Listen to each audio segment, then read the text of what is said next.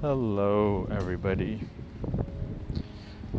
I just had a fantastic conversation with a very good friend of mine, very wise friend. We continue to learn so much from each other. We've seen each other grow in, in so many ways emotionally, uh, spiritually, very much in our own growth. We've uh, had the yeah, good fortune, very grateful to be able to see that for each other and what what always uh, what always always blessed by is she often shares with me how much she feels like I am her teacher and that she learns a lot from me. And I feel very much the same about her. And today, tonight was a prime example of that, where I had the, we had the chance to really slow down and talk about uh, alignment, talk about the uh, inner knowing, the, in, the intuition. What I mean about that is, it it you could say it, it overlays with the idea of your inner purpose, your why. But it uh, the conversation emerged originally when she was talking about being in a, um, a current course where one of the exercises exploring was really about um, paying attention, observing to uh, things throughout your week and where it feels like you lose energy. So you are procrastinating on something, or every time you uh, have a chance to um, get ready to put together a report and you find yourself avoiding it, um, or just sort of losing energy. And from that place, uh, paying attention and seeing what the lesson is there about uh, shoulds this notion of you should, this feeling of you should be doing this in a certain way versus coming at it from uh, a place of wanting. What, what about this thing that you're doing? Um, what about do you want from it? You know, how can you uh, come at a place from that alignment? So, what, what does that translate into? What does that mean? So, for many times, some of the, the hardest work that we do, uh, the emotional work, the emotional labor, uh, Seth Godin often talks about it in the uh, analogy of creating art and doing the emotional labor and the emotional work first. And there's, uh, I want to say this sort of this this tug and play of seeing a challenging project, seeing a challenging thing in front of you. But then, have you ever experienced those instances where you're working on a project or you're working on a creative piece and then things just seem to flow and come to you? And so, without getting into the uh, um, the art and science of flow, which that's something we can definitely can talk and look at in a future episode. But I would imagine that in some point in your life you have experienced that, where you, you've come into this place of flow or come into this place of clarity. Uh, artists will talk about, you know, the experience of they didn't create the art piece, the art piece created itself, or the, the art piece painted itself. Uh, I often will talk about, or I've mentioned about when I dance, Uh, I love to dance, and when when the music is right, I don't feel like I'm dancing to the music. It feels as if the music is dancing me. And so there's this sort of inner connection. That's the, the a key word here. This this connection to your deeper self, this connection to this inner wisdom. And the challenge is talking about this, we have the limits of language in order to describe this, especially the English language. We, we have uh, limited vocabulary to, to be able to talk about it because so often the, the language that we have to describe things is very much one of the mind, one of the intellect. And trying to talk about or describe the experience of, say, a flow experience, it's hard to describe that. Sure, you can use um, some adjectives like timelessness, um, effortlessness, and, and various descriptions like that, but it's very different than, you know, doing it and experiencing it versus describing it and talking about it.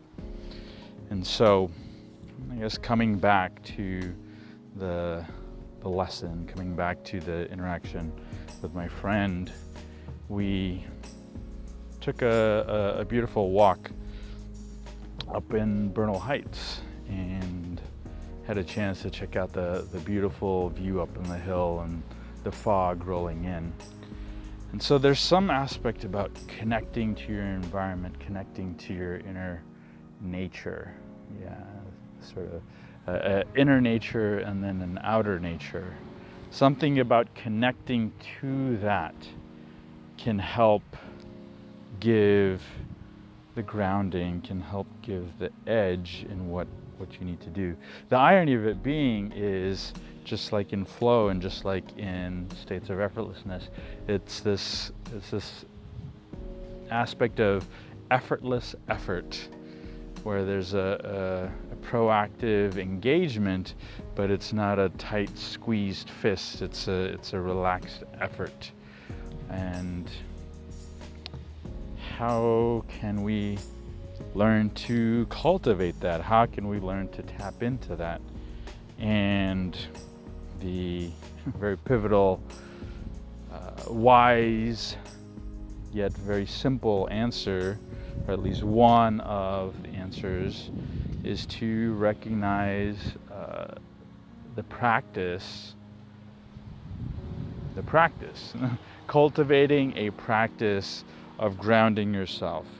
So that may look like meditation, that may look like some sort of spiritual form um, that really helps to ground you. And um, I've talked about this with my own coach. You know, I've I've had my uh, periods of practice where I've uh, had a formal meditation practice, uh, formally sitting down for at least 10 minutes in the morning before I'm starting my day, and then that that practice has fluctuated you know, and through other uh, practices that I've had, you know, cultivating a, practice with my martial arts. You know, Taekwondo, there is a practice of showing up, engaging, putting in the sweat. The, the, the, the connecting words here really seem to come down to helping to, to cultivate that connection, that groundedness, stems from practice, right? And the irony of it being is all, all of these things isn't necessarily anything new. You've probably heard this before. It's a big part of, you know, if you have a uh, focus on cultivating your own personal, professional development, many of these things that you, you've heard. But then the difference really is comes down to the practice of it. How are you cultivating your practice? And so, what I really appreciated about about this friend is uh, we are talking a little bit about my own um, a little bit of my own practice, but actually we are talking a little bit about my, my professional with my um, with with the leadership coaching business and and some of the projects that I have going on. And and while things have been going well, there's there's uh, this challenge that that I've been feeling or and, and many times you may be feeling that while things are going well, there's still something that feels not quite a miss, but it still feels like a lot of effort, right? You want to, uh, there's, there's ways to be able to be performing well um, where it feels like you're struggling. I mean, a very, very classic recent uh, reference is uh, the the interview with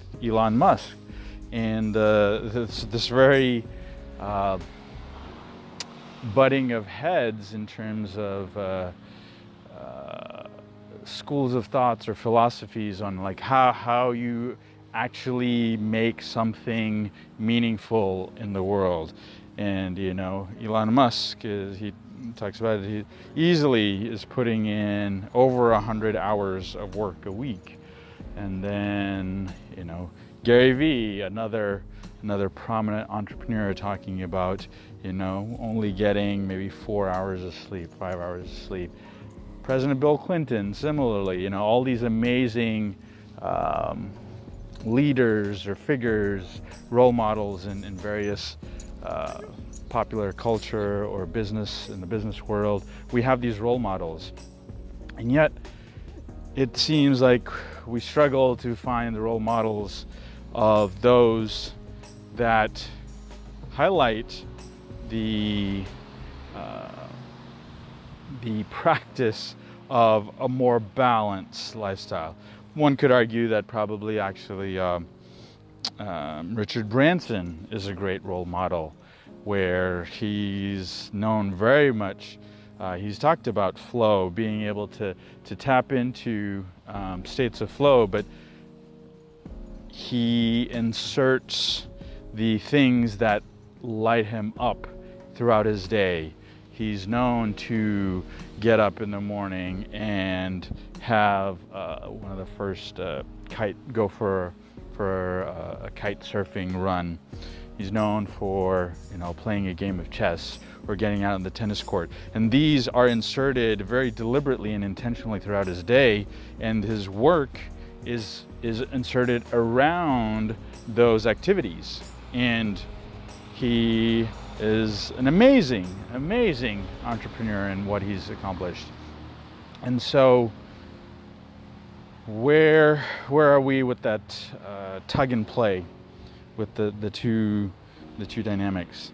And so I'll wrap this back around to saying this is a, in part a reflection for me, in part a reflection to share with the audience of what is what is that that practice that you have that you are cultivating to help you to ground yourself daily. This is and and I would I would even argue that this is more than just like your regular like you have your workout or whatnot. That your routines and activities. There's something about this that actually goes even deeper and, and grounds you at a at a whole other level. And I would argue that uh, my my friend actually is the one who was challenging me, and not challenging me, but very much uh, offering this invitation to me about um, me taking a look at revisiting what is my practice and what is it that I can be doing to really connect and ground myself. So I open that up to you and invite you, maybe even challenge you, or maybe even ask you to come along with me by my side to say how how is it or what is it that you can do and start even just tonight. Start tonight and to practice for a month whatever that practice might be to help ground you so we'll be talking further about this, and I look forward to hearing from you about how your experience is. Cheers, everybody.